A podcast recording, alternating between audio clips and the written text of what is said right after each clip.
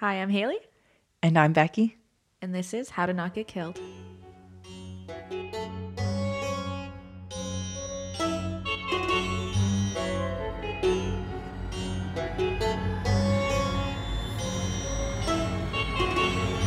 What's up? Oh, you know, just hanging out.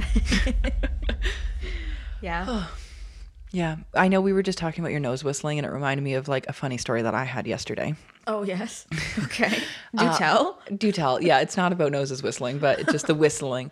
So it's been frigid, right? It's been very cold. Oh my gosh. Yeah. It's been freezing. Actually, I just saw a cold warning today for London, at least. I don't know about Newmarket. We've had an extreme cold warning for the last like 3 days. Yeah. I just saw that for like London. They're going to say for the next few days to like not go outside. I'm okay with that. Okay. Like, I'll just stay home. Yeah. I stay home anyways. Like, so whenever people are like, oh, you're going to have to stay inside, I'm like, oh, what a task. I'm like, I'm like already in my jumpy. You mean I get to just like cozy up in my blankets with like a nice pot of tea and just. It's not a bad thing. Yeah. But so anyways, I get in my car, I had to go run like one single errand. And of course the car took like forever to like heat up. And I'm thinking, I start driving and I hear like, oh, like what literally sounds like beautiful singing. Okay. I was like, what the fuck is that? So I'm like, it was me in the backseat. Obviously. So I'm like checking all the windows, like thinking like, okay, is there like a window open? Like just a crack, you know, when it starts like whistling and it's like kind of beautiful. Yes. But so I'm like, okay, what the fuck is that? And then it like starts getting like louder and louder. And it's just like, oh, like, and it literally just sounded like that, but like beautiful, not like my bad singing. It was beautiful. I mean, and it was just a frozen water bottle trying to like have water escape or like air from like it freezing in the car. But it literally sounded like a Celine Dion concert in my car. And it was just gorgeous. That's I didn't even so let strange. It was so, and it was so loud, and it was like, it was also so hilarious that I literally like called Drew on the Bluetooth thing, you know, hands free, guys got to drive safely. And I was just like, do you hear this? I was like crying, laughing. And he, so funny that you did that. And he was like, hear what? And I was just like, the singing. He was like, no, I don't hear this. Like, and I was like, oh, water bottle is singing to me. And I think that's when he realized I've lost my mind. And it was because it was frozen? Yeah. So I don't know science, but like something about the water bottle being frozen and like it was a straw kind. So I think that. Oh, I see. Okay. Cause like, yeah, not like when I got in the car this morning at like 7 a.m. and it was like still dark and it was like -20. There was like a half. Like, sorry, I made you drive here. No, okay? No, but there was like, it has a point to the story. I'm not blaming you. I know, I just had to. There was a half drunk like plastic water bottle in the car and it was fully like frozen. Yeah. Like a block of ice.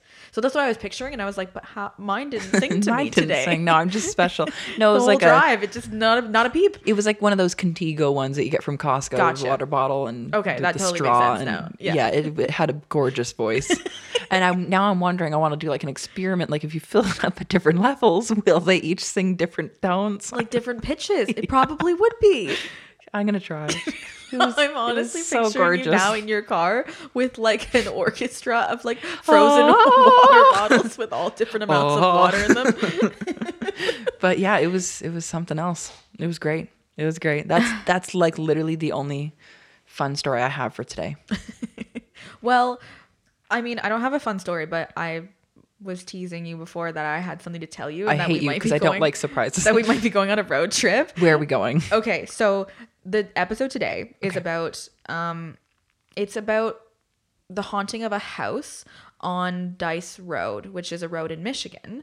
Okay. But that's not too far. Yeah, no, it's not too far. We could definitely do that too. But the I was listening to a podcast on the way here because I watched this sort of like documentary about Dice Road, but I was listening to a podcast on the way here just to like see if they had anything different that they found out. Yeah. And the guy was like, well, we've talked about haunted roads before. There's like blah, blah, blah road in wherever. And then there's Texas Road in Ontario, Canada. Where the fuck? And I was like, what the fuck? I'm searching right now. I'm sorry. No, I have it right here. Oh. I literally have it right here. You think I wasn't prepared? No, I know you're prepared, but you know I need backup information.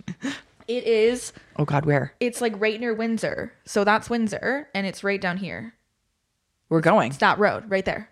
So it's like 2 hours away from us. That's not bad. Apparently it's like, I don't know. He just kind of mentioned it, but he was like, we've talked about extremely haunted roads before. Whatever. So apparently this is like a super haunted road. Is it just haunted or is it extremely haunted? Because I want to go and I want to be attacked. I think it's extremely haunted. I didn't have time to look. It's extremely haunted. I didn't have time to look into it because then I got here and then we started recording. But I did this whole thing on Dice Road, but now I'm really excited to see what Texas Road is all about.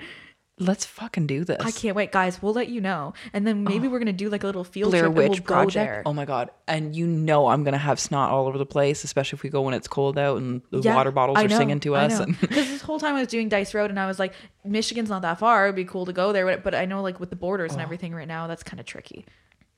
Yeah. Well, aren't like, they open? No, they're closed again. I don't even know. I don't even know because we'll break in, and then it's like all look these out, America, we're coming. But if we just stay in Ontario, that complicates things a lot less. And I didn't realize there was one just like right there. We're going. I'm so excited. I don't even know what happened there. What if it's like really, really horrifying? Not scary, but like it's like not like a fun. After I do this whole Dice Road thing, we'll discuss. I hope it's like. This. Yeah. What if people are like, that was a battlefield, you idiots, and like it's a horrible, horrible sight. Like, well, we're going there's anyways. Probably some history because this. I want to know the history. This road has some history as well. So basically, okay. So I kind of stumbled upon it because I saw this documentary. I'm gonna loosely call it a documentary. And I'll explain why. But on Amazon, I think it was on Amazon Prime, and it was called The Haunting on Dice Road, The Hell House. And there's like a series. I fucking love when things are like anything where it says hell in front of it. It's just like, oh, fuck me up. Let's do this. And there's a series because this road, again, is haunted. So there's like 3 haunted sites on this road. Okay. So there's the house that I'm going to talk about today. Okay. But then there's also a general store and a cemetery, and they're all within like obviously the cemetery is haunted, we already know that, and they're all within 4 miles of each other.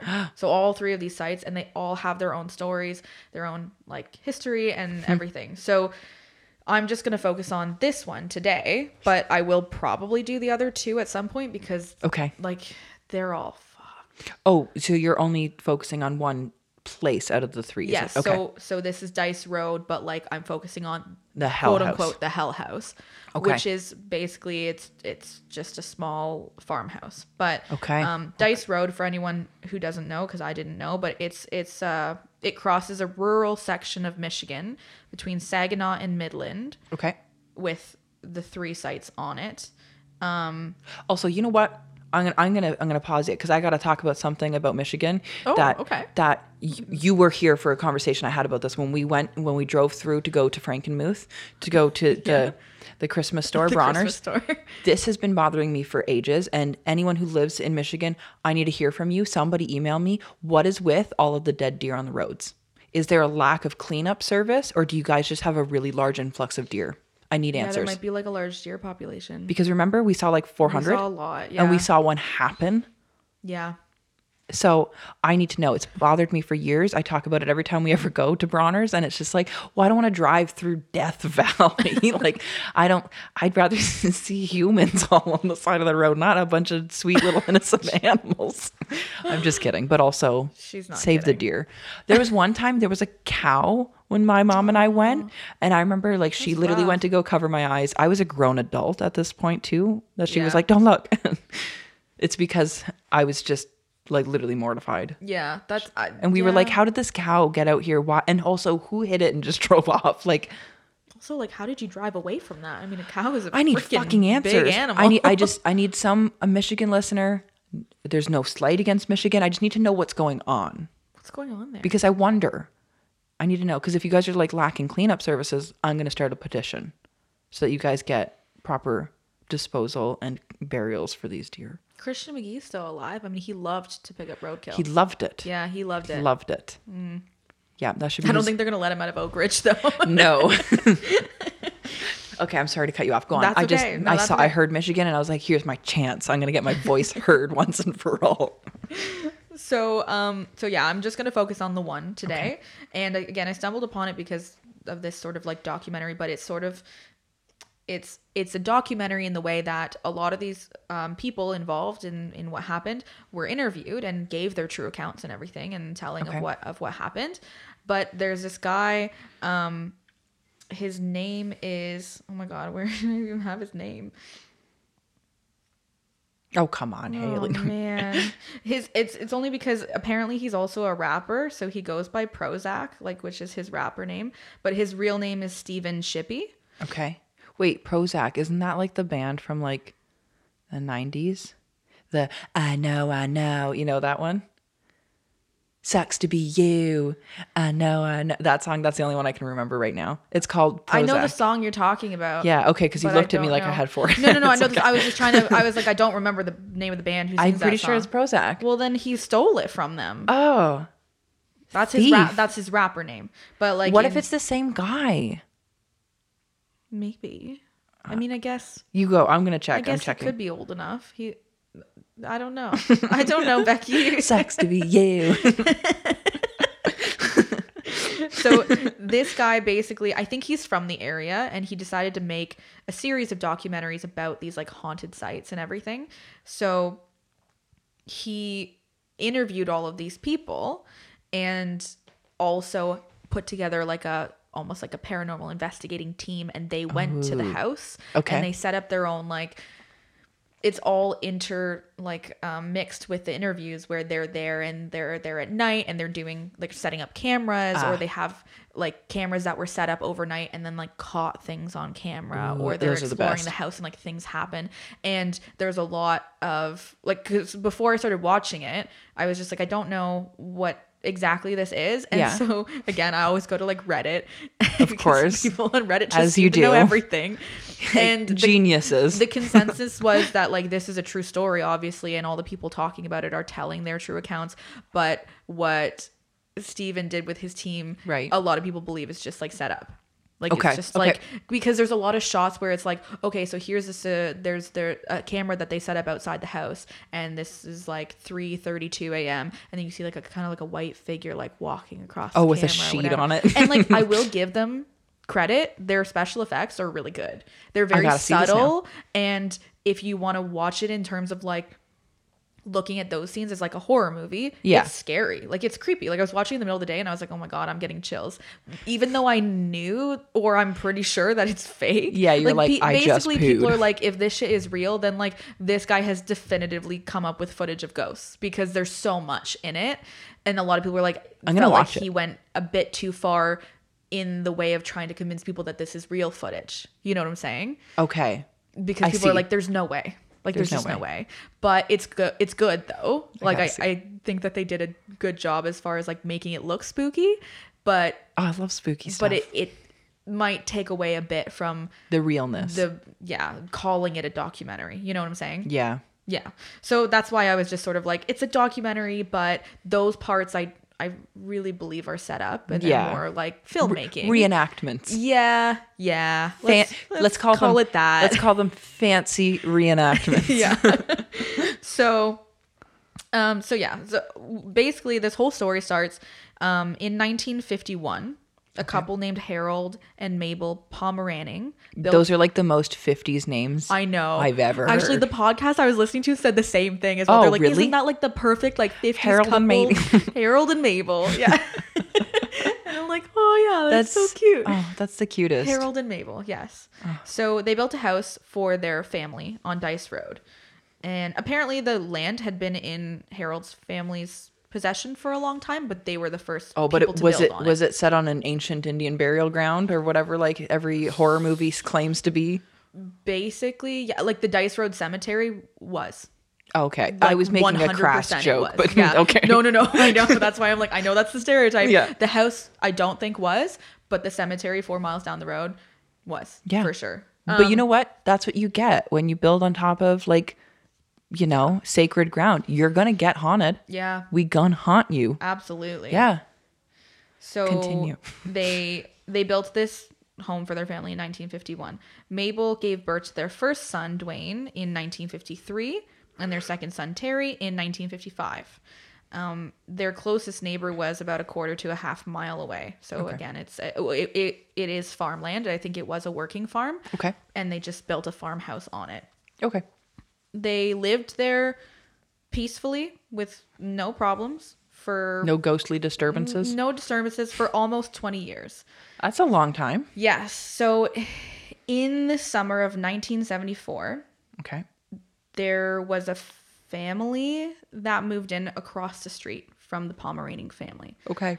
And the mother, the woman, I guess through the family coming over to introduce themselves or the Pomeranning family going over to introduce themselves or whatever, they had an encounter and the woman was like, "Hey, Harold, do you want to sell your land?" And he was like, "Weird. No.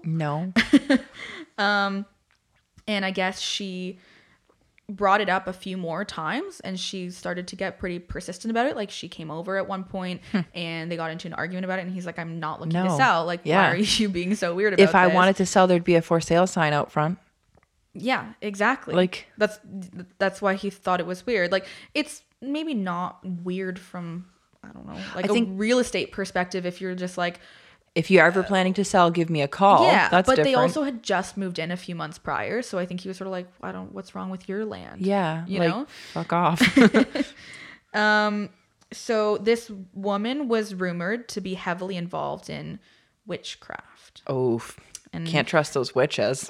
And she was open about, like, she would tell people that. Yeah, and she would go to the stores in town and buy like books on the occult and witchcraft, and which is super cool. Yeah, and some believe that she might have set some sort of a curse on the family because they wouldn't sell the land. Because they wouldn't sell the land. The last time that she had asked about it, and her and Harold got into quite a heated argument, apparently. He deserves a cursing.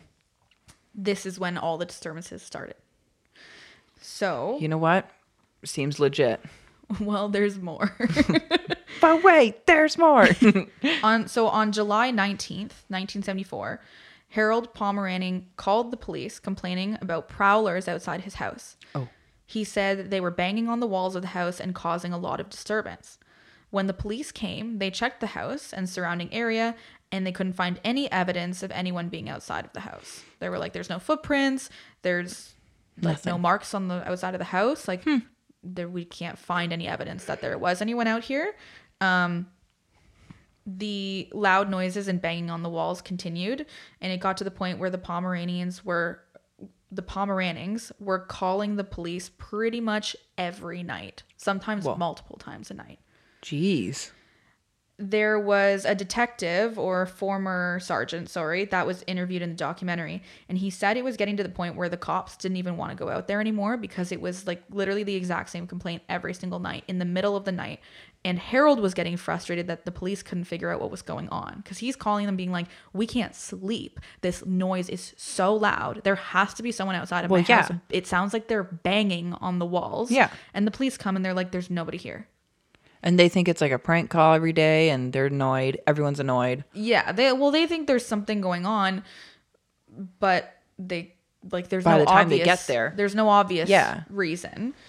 Some of the officers would hear noises as well, but they just couldn't find what was causing it. So sometimes they would come and they'd be like, "Yeah, we hear it too, but we're like, we can't see anyone on the outside of the house. Like we're wandering around the house and we can't see anyone." That's really scary. Yes. He one of the detectives said that one night him and his partner staked the house out. So I think that at a certain point, they, again, like you said, thought maybe there was like a prankster, or I'll get to this later, but they thought that maybe one of the sons was doing this. Okay. So they staked the house out without the family knowing, and they both heard noises. They went around the opposite sides of the house. They said it was raining and the grass was wet, but there was no footprints in the grass. Other than their own, probably, yeah. Yeah, other than their own. There was no one around the house or in the area. So Terry, who was, I think, 19 or 20 at the time, was the prime suspect for a while. And Terry is interviewed in the documentary as well. He describes one night where there were numerous police officers surrounding the house that could hear the noises, but there was no one outside, so they came inside and accused the family of someone inside the house making the noises. He said that he was first asked to take a polygraph test, and he was interrogated. But he passed, and then the entire family was also asked to take a polygraph test, and they all passed as well. Yeah. The sergeant I was talking about before, he describes an evening when he got a call and he was nearby. When he got there, he said that he had a flashlight. He shone it on the house, and he had spotlights on his car. Okay. So the house was a bit lit up, but he couldn't see anything unusual. Dispatch was on the phone with the Pomeranian family. They're saying there's still someone banging on the outside of the house. The sergeant said there was an outside light at the front of the house. So when he got out of his car, he heard a loud noise and realized that the outside light had exploded and there was glass falling all over his car. Wow. He searched the perimeter of the house, but again, couldn't find any evidence of anyone being out there. It's ghosts. I mean... It's ghosts. Spoiler alert, it's ghosts. Right before he left, apparently a picture frame dropped right off the wall, and it scared the shit out of him. Oh. A retired St. Charles police officer said in the documentary, it sounded like someone was banging on the sides of the house with a baseball bat. That's pretty fucking loud. Yeah, super loud. Someone from the local fire department, who's also in the documentary, recounted a day where he was at the house. He said there was a plate by the front door that was on the wall, and it started tapping against the wall. He says it sounded like a bell ringing, almost like a ding, ding, ding sound, because it was tapping against the wall, or someone was tapping it with their fingernail almost. That's kind of how he described it. He reached over to touch the plate, and it stopped ringing. He looked across the road, and he saw the woman who was into witchcraft across the street out dancing around the bush in her front yard. And he said there was a really loud noise, and all of a sudden this massive crack appeared in the ceiling of the living room. Okay.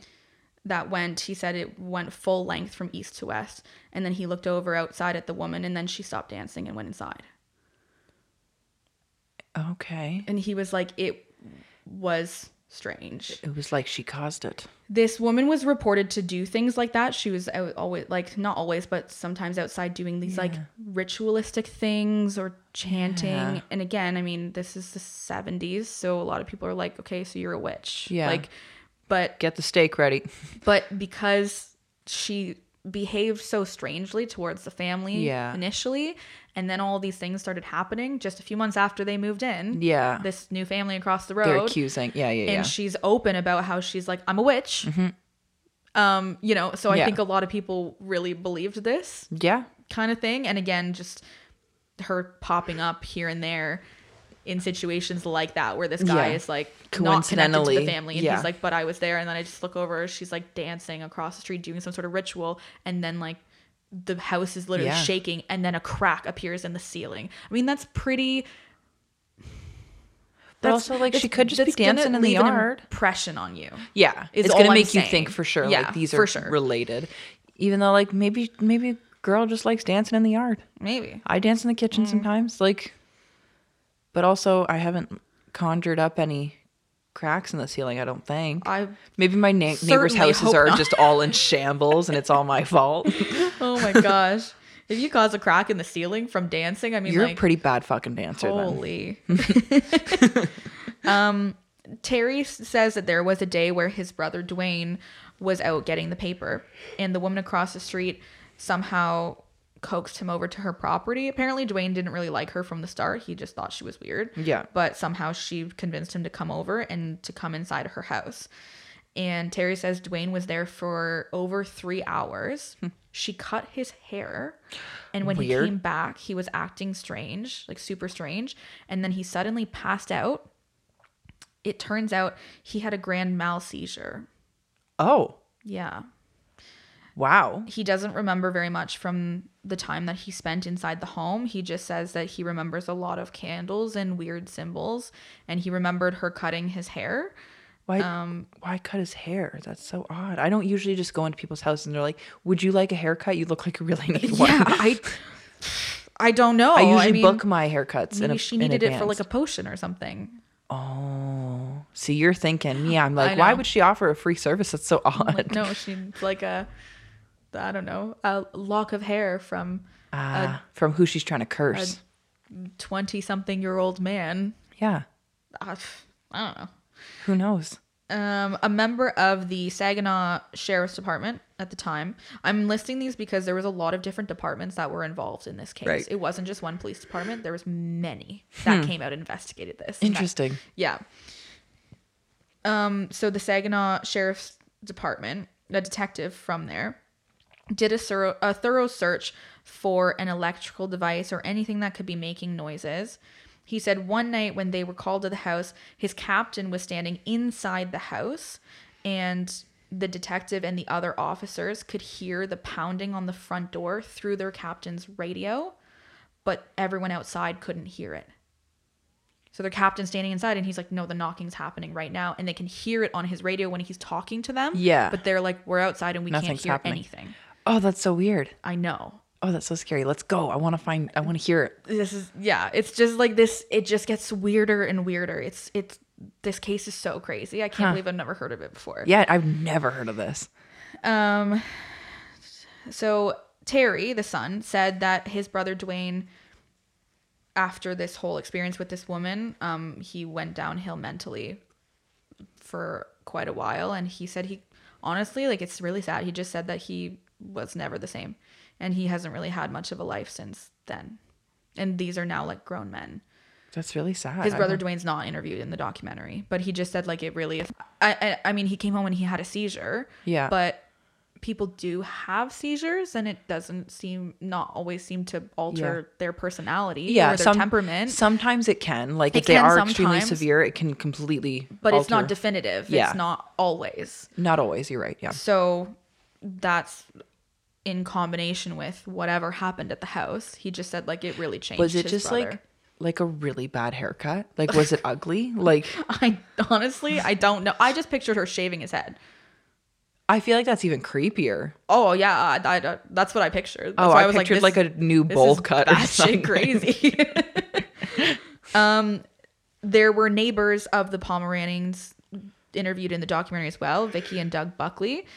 And they also met the woman. She had told them that she was an ordained witch and that she practiced witchcraft. She had 3 big black X's above the garage door, which, according to a priest that came by one day, is apparently the sign of the devil. I didn't know that. You know what? I have like a stipulation, because how many fucking signs of the devil are there? There's so many, right? Because like you hear it in like every like horror, anything where they're like, that's the sign of the devil. And it's like... but that's a division symbol. That's a heart emoji. That's a smiley face. It is the sign of the devil. No, I know. I was like, I've never heard that before. 3 X's? Yeah, I've never heard that. But they'll be like, 666, sign of the devil. Oh, this upside down cross, sign of the devil. And it's like, pick one. You get one sign of the devil. You get one. Vote. That's the new sign of the devil. You can't copyright all of them, Lucifer. Exactly. You can't have a monopoly on all the signs of the devil. You can't TM 3 X's. No. Right? You know who can? The porn industry already did that. No, you know what did? The movie Triple X. There you go. I said it. That's like one of my mom's favorite movies. The one with Vin Diesel? Yeah. Oh, have I not told you about my mom's obsession with Vin Diesel? No. Growing up, we had calendars of Vin Diesel. Shut up. That's so funny. It happened. It's the truth. Well, you can go and ask Drew. My mom's obsessed with Vin Diesel. But that's so funny. She has made me sit through every single Fast and the Furious movie. She's obsessed with Vin Diesel. I don't know if she still is, but like my entire childhood, it was like someone would be like, and she'd be like, Vin Diesel? Are you about to say Vin Diesel? Are we going to talk about it? So... how did we start talking about Triple X? Triple X. I was like, how did we get on this? So Vin Diesel is the devil, right? Basically. Yeah, well, because he's got the tattoo of the Triple X. Yes. And sign of the devil, you know. Gosh, I wonder if he knows. We're going to have to tell him. So this woman, she was also often seen leaving the cemetery at night as well. Okay. So very suspicious. Yeah. People often saw strange things going on in the house through the windows, like strange dances or rituals. Vicky and Doug said that they used to visit the Pomerannings a lot, but stopped going over to the house after all of these disturbances started because they were just too scared.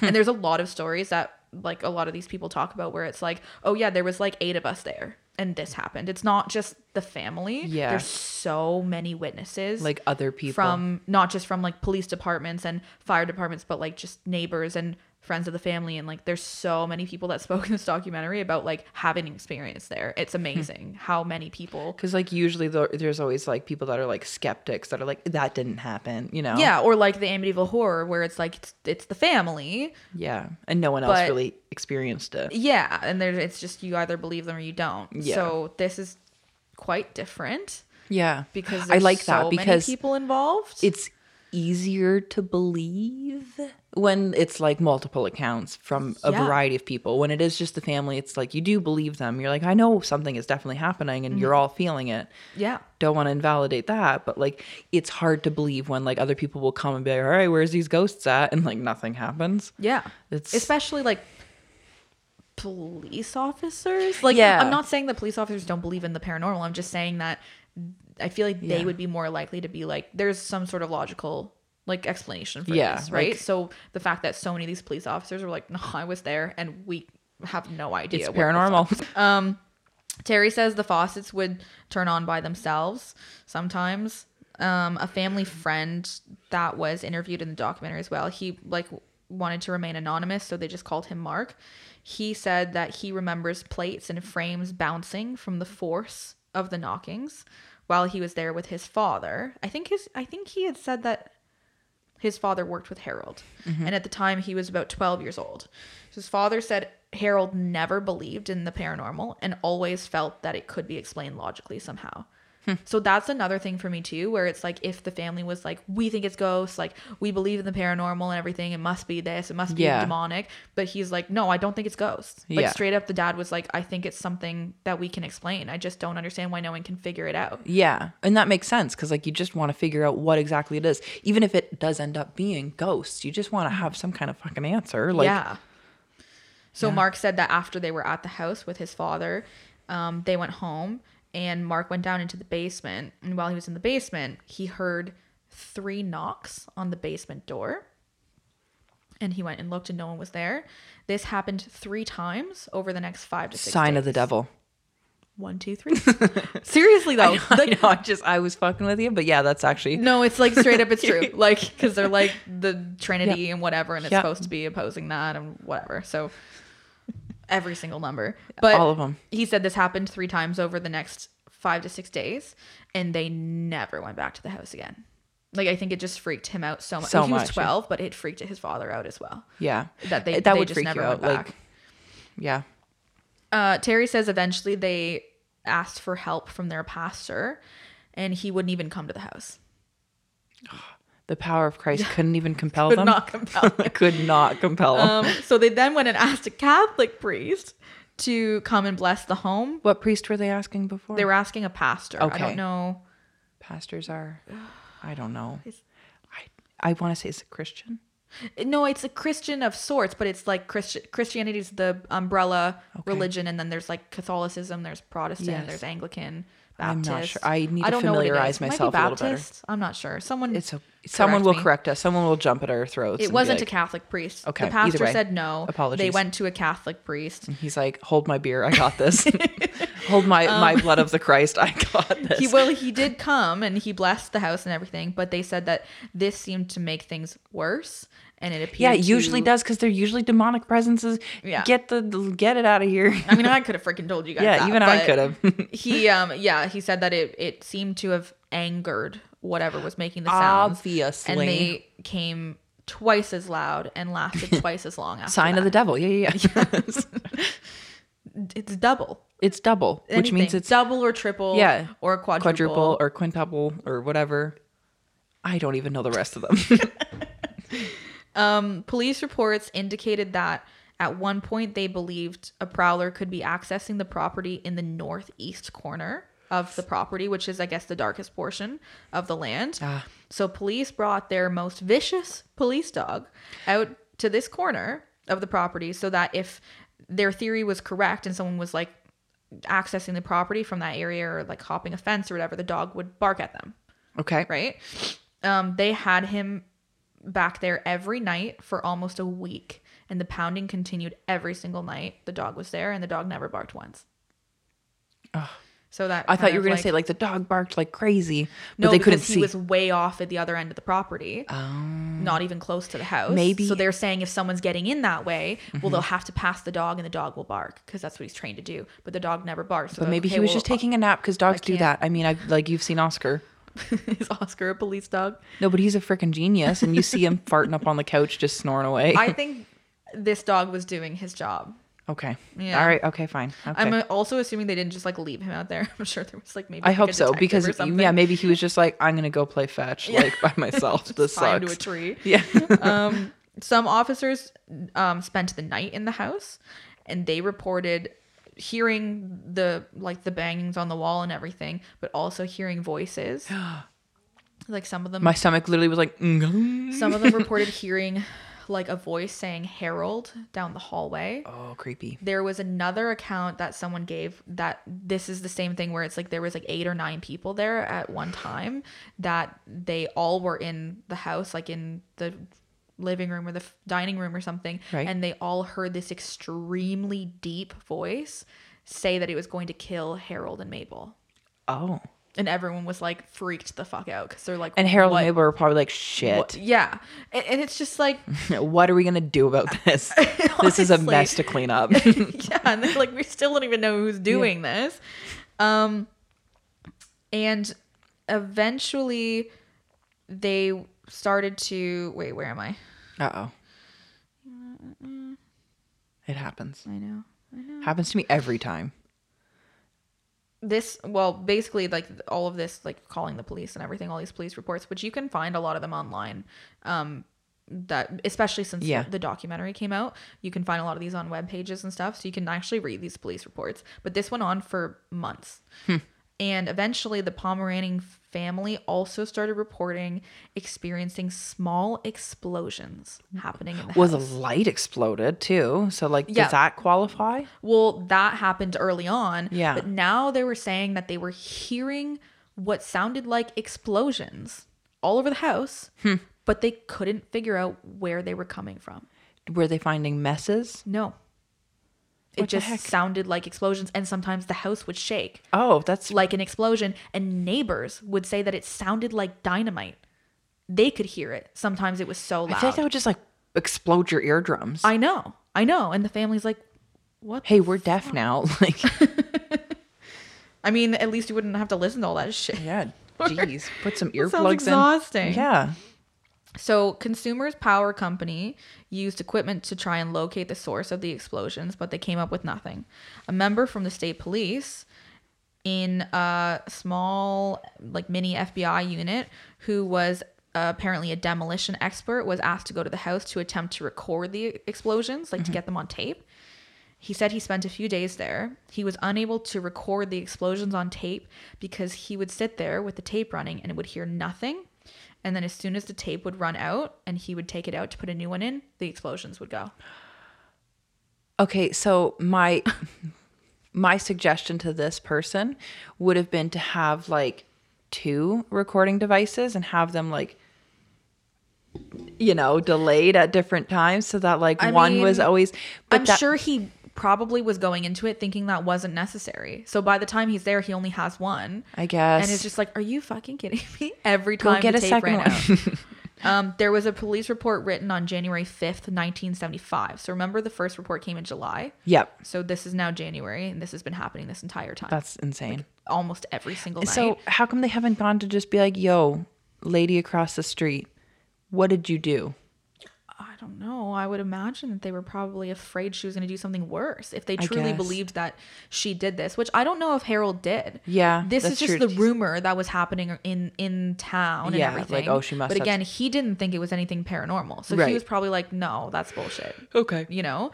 But I can't say for sure. I'm just trying to speculate. But There was a police report written on January 5th, 1975, describing one of an officer being called out to the house around 2:30 p.m. He said that another officer had spent the night trying to record the blasts or the explosions, but couldn't get them on tape. While this now officer had come, they recorded every time that they heard the blast. So the times that were recorded were 1:50 p.m., 1:58 p.m., 2:07 p.m., 2:11 p.m., 2:13 p.m., 2:17 p.m., 2:24 p.m., 2:28 p.m., 2:55, 3:15, 3:17. There was two blasts, and then 3:48. Sign of the devil. And that's I'm sorry. And that's just a regular day. And that's just, you know, Tuesday evening. Yeah. Like, how fucked. That's excessive. Yeah. Wow.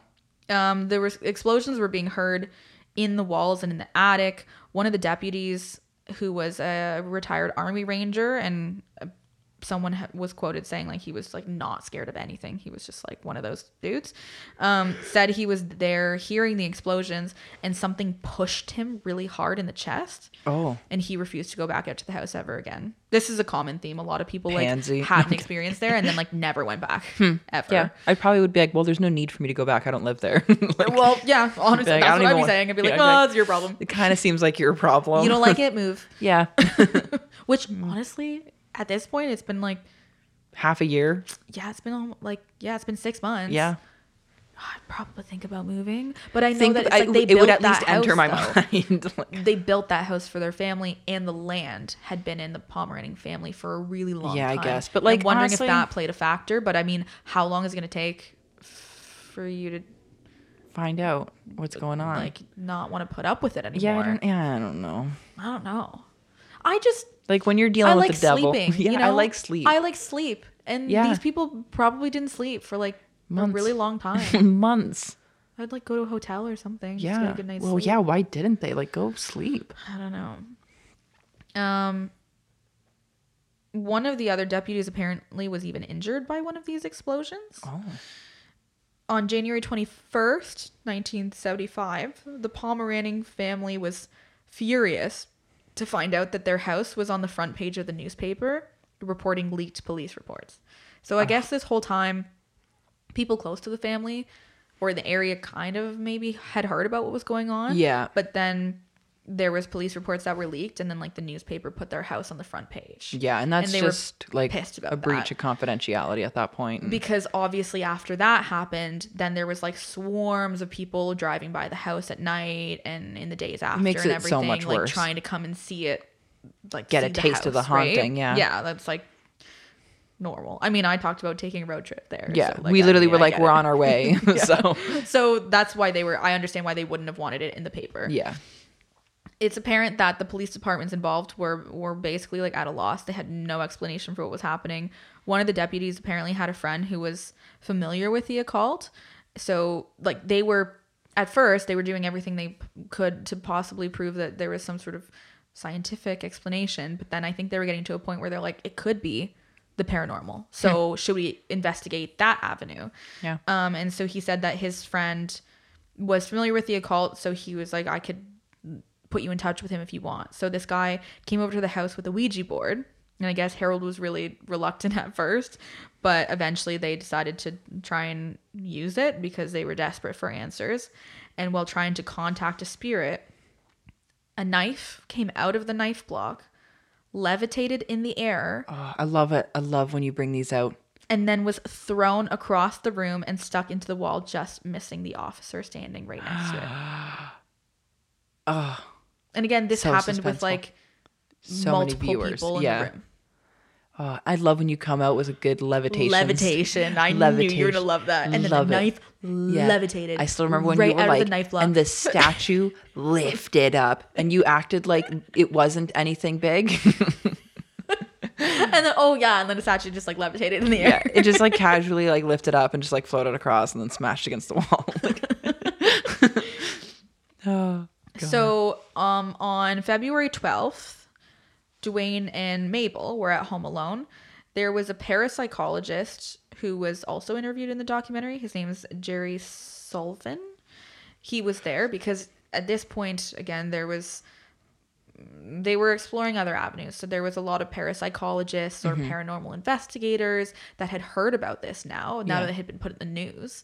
I think I heard in the podcast there was like one that came all the way from Sweden or something. My question is, where is Ed and Lorraine? I know. Okay, they would have walked in and been like, wrong, this is that, this is that. I honestly was like, okay, I need to like step away from Ed and Lorraine for my next paranormal case, because I know everyone knows I'm obsessed with them. No, but it's great. I'm going to do something else. And then I'm reading these articles and I'm watching this documentary and hearing watching the stories, them and struggle I'm like, to figure it out. This was 1974, 1975. Like, this was in the prime of Ed and Lorraine's careers.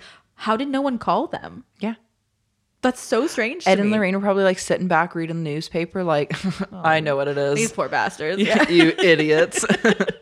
So no, Ed and Lorraine, as far as I know, were not involved. But there was a lot of paranormal investigators and parapsychologists that were. So Jerry Sullivan was at the house helping to investigate, and he left to go get more batteries. I've heard different accounts of this story. Like, some people say he was like in the shower, other people whatever. Yeah, there's also like another account that says that all of these disturbances started on Halloween of that year, not in July.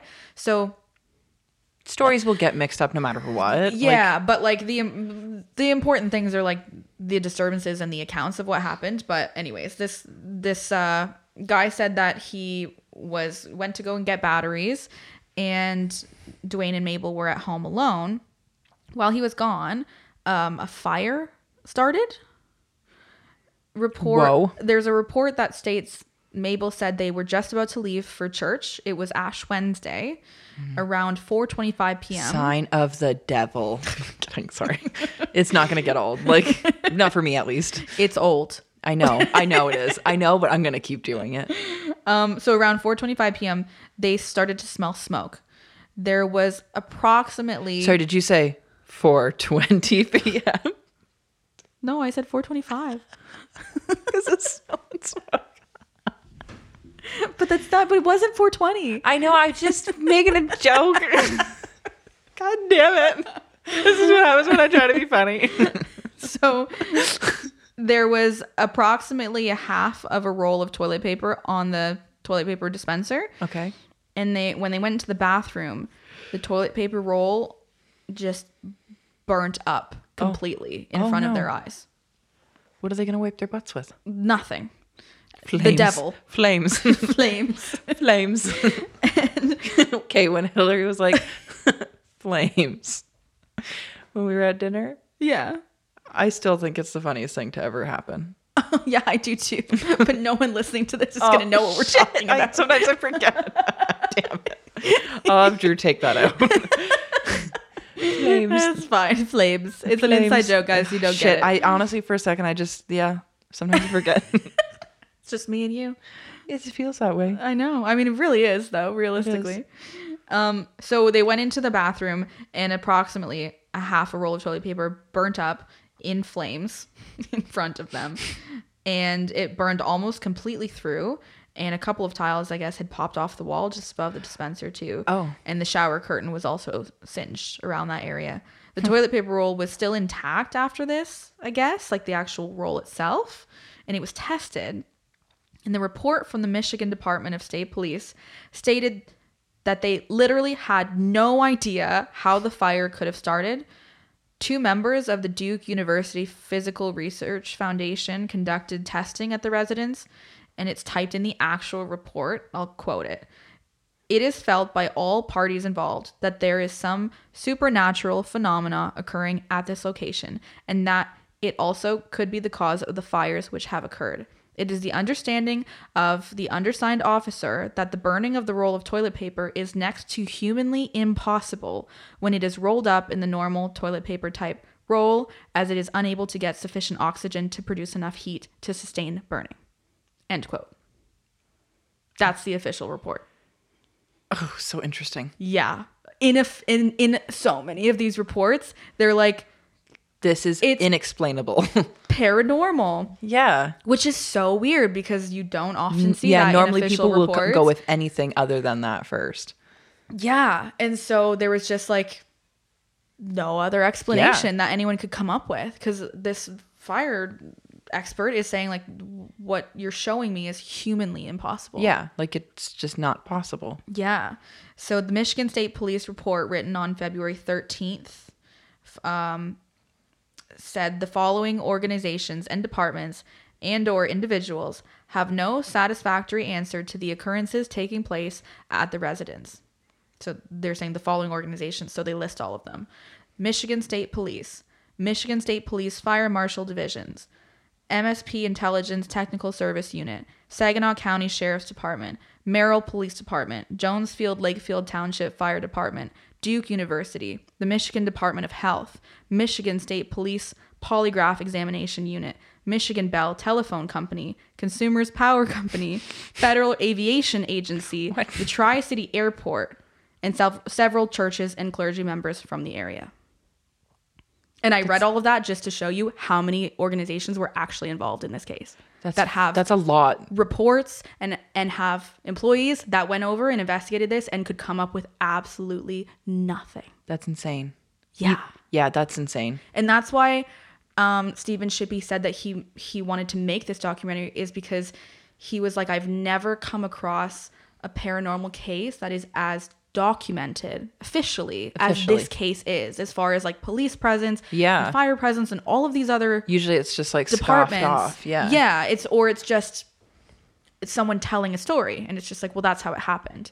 Whereas like he's like, I've never come across a case with this much documentation and like evidence. In way of reports, and all of these reports are written by different people that all experience the same thing. Just from like a plethora of people. Yeah. So, like, that just blows my mind. That's nuts, yeah.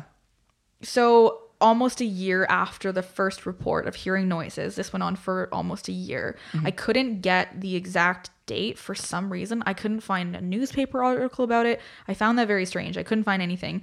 But I know it's around a year after the first report, sometime in June or July of 1975. The Pomeranning family home, not fully burnt down, but there was a fire that caused sufficient smoke and like flame damage and everything. It started in the same bathroom where the toilet paper roll burnt up, but I guess it kind of consumed almost the entire bathroom, and there was so much smoke damage throughout the house that the family was forced to move. Yeah, it wasn't livable anymore. In 1978, the family sold the house to David and Luann Larson. Arson. I'm just saying arson because like fire. And I didn't even make that connection. Oh yeah, you think they burnt it down? Yeah, maybe they wanted the house all along. Maybe they're in cahoots. But you said it was Larson, so I'm just stretching their name and to make it fit my narrative. Luann Larson. Larson. Harold Pomeranning died of a heart attack in 1982 at the age of 60, and Mabel died in 1986 at the age of 64. And Terry in the documentary wholeheartedly believes that his parents both died at an early age because of these experiences and the stress that it caused. Well, if they lost like literally an entire year's sleep and just extreme stress, that will definitely expedite things. Yeah, that's a fair assumption. Yeah. So David and Luann Larson are also interviewed in the documentary. They said that they kind of start off the documentary. They start with their interview, and they kind of cut back to them a little bit, but they said that they tell a story about how they had a friend who was married to a police officer, and they went fishing with them, and they invited them over to their house for a barbecue, and the officer's like, I am not going to your house. And they were like, why? What? Like, they almost didn't even really know about this, but they've lived in the house for 38 years. Apparently they still live there now.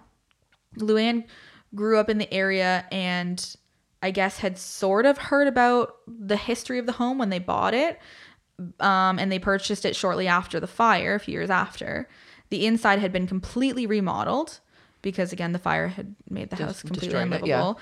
She says that they, for the most part, haven't really experienced anything. She said there have been some minor things, like items being left on the table that weren't there before, and then being, items being left on the table and then being found, say, in like the glove compartment of the car. Okay. Where it's like, I know I left that there, and then how did that end up there? Like just moving things around. She said there was an antique radio that started crackling one day. Oh, that's creepy. And she was like, we didn't really think much of it until we realized that it wasn't plugged in. And I was like, ooh, that's creepy. That'll get me. And they interviewed their daughters as well, Bridget and Julie. They both said that they remember some occurrences, and they were like, they grew up in this house, I guess, for the most part. So sometimes kids, the theory is that kids and dogs, right, are more like sensitive to these things. Yeah. So she said that they remember seeing flashing lights sometimes outside of the window. They told a story about how one time they were both alone in the living room while their parents were out for dinner. They saw a flash of light outside and they heard the dog start barking. And when they looked out the large bay window in the front, they saw a round white face with hands pressed up against the window. Oh, that's creepy. Yeah. They said there was snow on the ground, but when they looked outside after, there was no footprints anywhere around the house. Oh, no. And I was like, oh, that's eerie. That's something. Julie said she was woken up one night by a flash of light, and the dog at the end of the bed started growling at something. Oh, okay, no, that's... If Oscar ever growls in the middle of the night, I'm like, get the gun. Like, I don't even have a gun, but I'm like, go find a gun now. Oh, yeah, absolutely. Yeah. Bridget said her daughter also saw a flash of light one night while visiting her grandparents. But aside from that, that's pretty much it. Like, they didn't report any bangings on the wall or explosions or fires. And again, it's not like... this corroborates anything, but a lot of people believe that it's because the Pomeranning family specifically was cursed by this woman, right? So once they moved out, honestly, it didn't say. Okay, I'm curious. I couldn't find out much about her, and they didn't really talk about her in the documentary after the whole initial, like, oh, she was weird and she did these rituals and then she, like, did something to Dwayne, you know? And then they, like, didn't mention anything after that. She had, like, a really bad haircut and we just never saw her again. She went and became a stylist somewhere else. So, yeah, that's kind of where we come to in present day. And so I guess... because of this documentary, there was this article I was reading where they were talking about how there was this Midland County Facebook page, and some girl had watched the documentary and she had posted on the page and was like, I just saw, like, The Haunting on Dice Road, The Hell House, blah, blah, blah. Does anyone know of this house, or has anyone had any experiences on, like, Dice Road? And the article had said that this link had, or the post had, like, blown up, and there was over 400 comments, and all these people were commenting about their experiences and everything. And so I went and I found it, because I was like, I need to see this. And I somehow found this, like, Midland County, like, Facebook page on Facebook, and it's not private, like, it's public. So I just went back to whenever the article said that it was posted, whatever month it said it was posted, and I just scrolled through, and then I found it, and I was like, oh my god, there's like 450 comments on this thing, and I read all of it. Of course you did. I know, because I'm obsessed. Of course you did.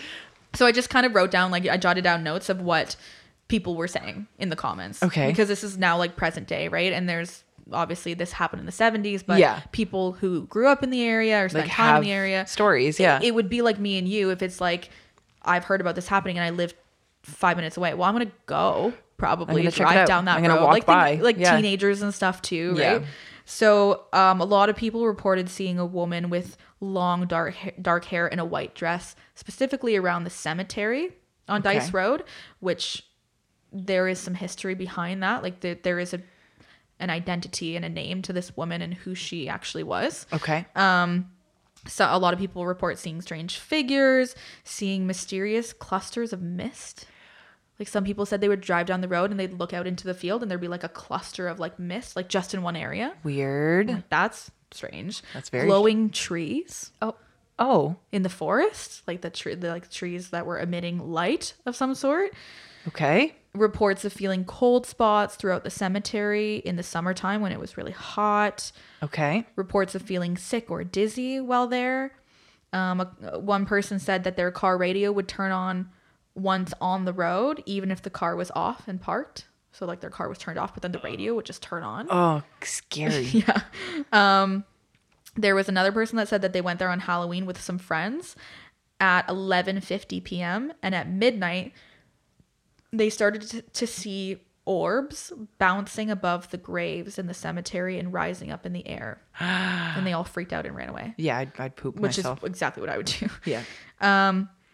Someone else commented, said, while working at a retail store, she had to verify a customer's address for a large order. And it turned out that this customer lived on Dice Road. So she asked her if she lived on the part where people like talk about experiencing paranormal phenomenon. The woman said she lived across from the cemetery and said, you would not believe the things seen on a nightly basis. Ooh. Yeah. Spooky. Like, oh my God. What do you see on a nightly basis? Share. One person went out there with a friend, turned off the car. Then when leaving the car... the car started to shut off in the middle of driving it. In the following days, the car kept shutting off. The headlights wouldn't work at night. Less than a week after this, the girl's sister and her boyfriend were in a really bad car accident in the same car taken to Dice Road. Jeez. Yeah. And she was like, she commented, she was like, don't go there. Like, don't go. You might die kind of thing. Like, she, I don't know. I mean, that might be a huge coincidence, yeah, I think that maybe there was a car accident a week later, but if it happened again on Dice Road, I might be like, okay. Yeah. But she seemed to be very sure that it was in relation. Yeah. They went to Dice Road. Sometimes you want to believe what you want to believe. Yeah. I don't know though. There are other reports of cars shutting off on the road and headlights flickering while driving down the road. Oh, that'd be scary. I know. All of these sound so creepy. Can you imagine living on this road and the things shaking? I wouldn't want to. Yeah, that's so scary. Oh my God. One guy says he went to the cemetery with a group of 10 friends and a Ouija board. No. Always a recipe for disaster. Yeah. You're an idiot. Sorry. Yeah, that's just silliness. While they were standing in a circle around the Ouija board, every single one of them got shoved into one another at the same time and they immediately ran. Yeah. And I'm like, yeah, because that's what you get. The ghosts are probably like, get out of here. They're probably like, get the fuck off my grave. Like, leave. One girl says her boyfriend got thrown from one side of his friend's truck to the other. She was, I don't know if he was maybe sitting in the back or something, and he like was sitting on one side and just got like launched, shoved to the other side. Jesus. Some people report living on or near the road in the 70s and seeing all of the police action night after night happening. Like there were some people commenting, they're like, I lived there in the 70s. This actually happened. Like I remember seeing the police there every single night. Yeah. Some people even saw a hole in the roof from one of the explosions that apparently happened. Oh. Someone was driving in pitch black and all of a sudden the lights went on and the bulbs blew out. Ooh. Which is creepy. Very scary. Well. A girl said that she went a lot in high school to the area or to like Dice Road with her friends, and they had weird experiences almost every time they went. A group of 5 went one night, and she said as soon as they stepped foot in the cemetery, all of their cell phones shut off. Then that doesn't happen. I know. And it's not like they lost service. She's like, they all turned off. No, that's spooky. That's creepy. Yeah. There was a lot of people commenting, and they're like, I've been there a ton, and like, I never had any experiences. Yeah. So well, it was to be pretty, you. I know. It was pretty well balanced. There was a lot of people that were like, no, like never had a problem, blah, blah, blah. There also were some people that I think were confused, and they were talking about the Eye of a General Store, which is a different documentary. Okay. And a different property, but still from the comments and from the podcast I listened to, because the podcast I listened to covered all 3 of these sites. Oh, okay. Okay. I'm going to cover that one. That one is also fucked. Okay. Okay. Yeah. I'm so excited. And again, there are people like the people that have lived there for a long time, like still live in the general store and operate it and everything. Oh. So it's kind of one of those things too. And they were talking about it in the podcast, and they're like, why? Just go. All of these things that are happening. Like, yeah, weigh the pros and cons. There? Just get the fuck out. It sounds terrible. It sounds really exhausting. Yeah. So yeah, I mean, that's the farmhouse on Dice Road, or quote unquote the Hell House. I like the Hell. I like that. That's the Hell House, and yeah. It's so interesting to see, to read the Facebook post and then also to watch this documentary and hear all of these accounts of all these different people, different like walks of life, verifying it and saying all these different things. Yeah, that's because that doesn't really happen. Like no, it's so. Yeah, like I've just never seen a paranormal case like this before, where there's so much police involvement. Yeah, and so much like documentation from so many different angles, especially from people who are quote unquote skeptics, being like, yeah, I don't know how to explain it. Like, yeah, this is just what happened. Yeah, and they're like, well, it must be ghosts then. Yeah, because like there's nothing else we can figure out about it. Yeah. Oh my gosh. Yeah, it was just the vibe that I got from everyone in the documentary and from their accounts, they just all believed the family, and yep. they all believed that it was paranormal because there's no other explanation. There was no other explanation that they could find, and especially the police officers and the retired detectives, and most of them were retired. Like if they were working in the 70s, they were all retired. They're likely now. Retired now, yeah. But speaking about their experiences and being like, I had horrifying experiences there. Like a lot of them saying I never went back after that. Yeah. A lot of them did go back multiple times to try and figure it out, the family. Yeah. But a lot of them felt very sad that they felt in the end that they didn't help them and resolve the case. Yeah. Yeah. And they were just driven out by a fire. That's nuts. Yeah. That's such an interesting one. Wow. Yeah. That's crazy. Mm-hmm. Where's good old Ed and Lorraine when you need them? Fuck. I know. They would have just like swooped in there, fixed everything, solved the case, like Scooby-Doo and the gang. Yeah. But like, yeah, just, oh, come on. What the heck? I know. That was my first thought as well. I'm like, all right, is Lorraine Warren going to be in this documentary too? Like, that would have been like perfect. No, unfortunately not. Oh man. Well, that was really good. I liked that one. Well, thank you. And obviously to all of you listening, let me know if you're interested in... Everyone loves the paranormal stuff you do. Yeah. Well, if you're interested in... If you like the Dice Road thing, I'll do the other two. Yes. If people want me to. Because I don't even care what they want. Yes. There's also like the general store and the cemetery have very strong like historical components to them as well. Ooh. So there's this sort of connection to like a couple hundred years ago and things that happened. And okay. And I like stuff like that too, because it almost feels like there's an explanation, like not an explanation, but there's a reason. Like a reason. Yeah. Where with the farmhouse, people were like, a lot of people thought it was this apparent witch, and that was the reason. But if you take that out of the picture, this is just happening randomly to a family, you know? Yeah. Out of nowhere. Yeah. Because they lived there for almost 20 years and nothing happened. Yeah, it seems too like abrupt and random almost. Yeah. It's not like they just moved into a new house and then all these things started. Happening. Yeah. So the other two, because they have this historical component, it feels more rooted in history in a way. Okay. But yeah, I think you'll like it. I think I will. Yeah. Oh, that was a really good one. Ooh. It got all like dark in the room. I know, it's so like, dark now. I'm like, oh, it's so spooky in here. Yeah. Wow, that was freaking awesome. Oh. That calls it a night, I guess, on this one. And that's a wrap. And that's a wrap. So yeah, it's a wrap on our ghosties. So sign up to be super cool and join our cult of extremely awesome people who love true crime at www.patreon.com/howtonotgetkilled. And if you ever want to chat and connect with us, you can send us an email to howtonotgetkilled@gmail.com. Or you can DM us or comment on our post on Instagram at howtonotgetkilled. And you can follow us on Twitter at H2NGK. And you can also check out our website and shop our merch at www.howtonotgetkilled.com. Yeah, so thanks for listening. Yeah. And keep it sleazy.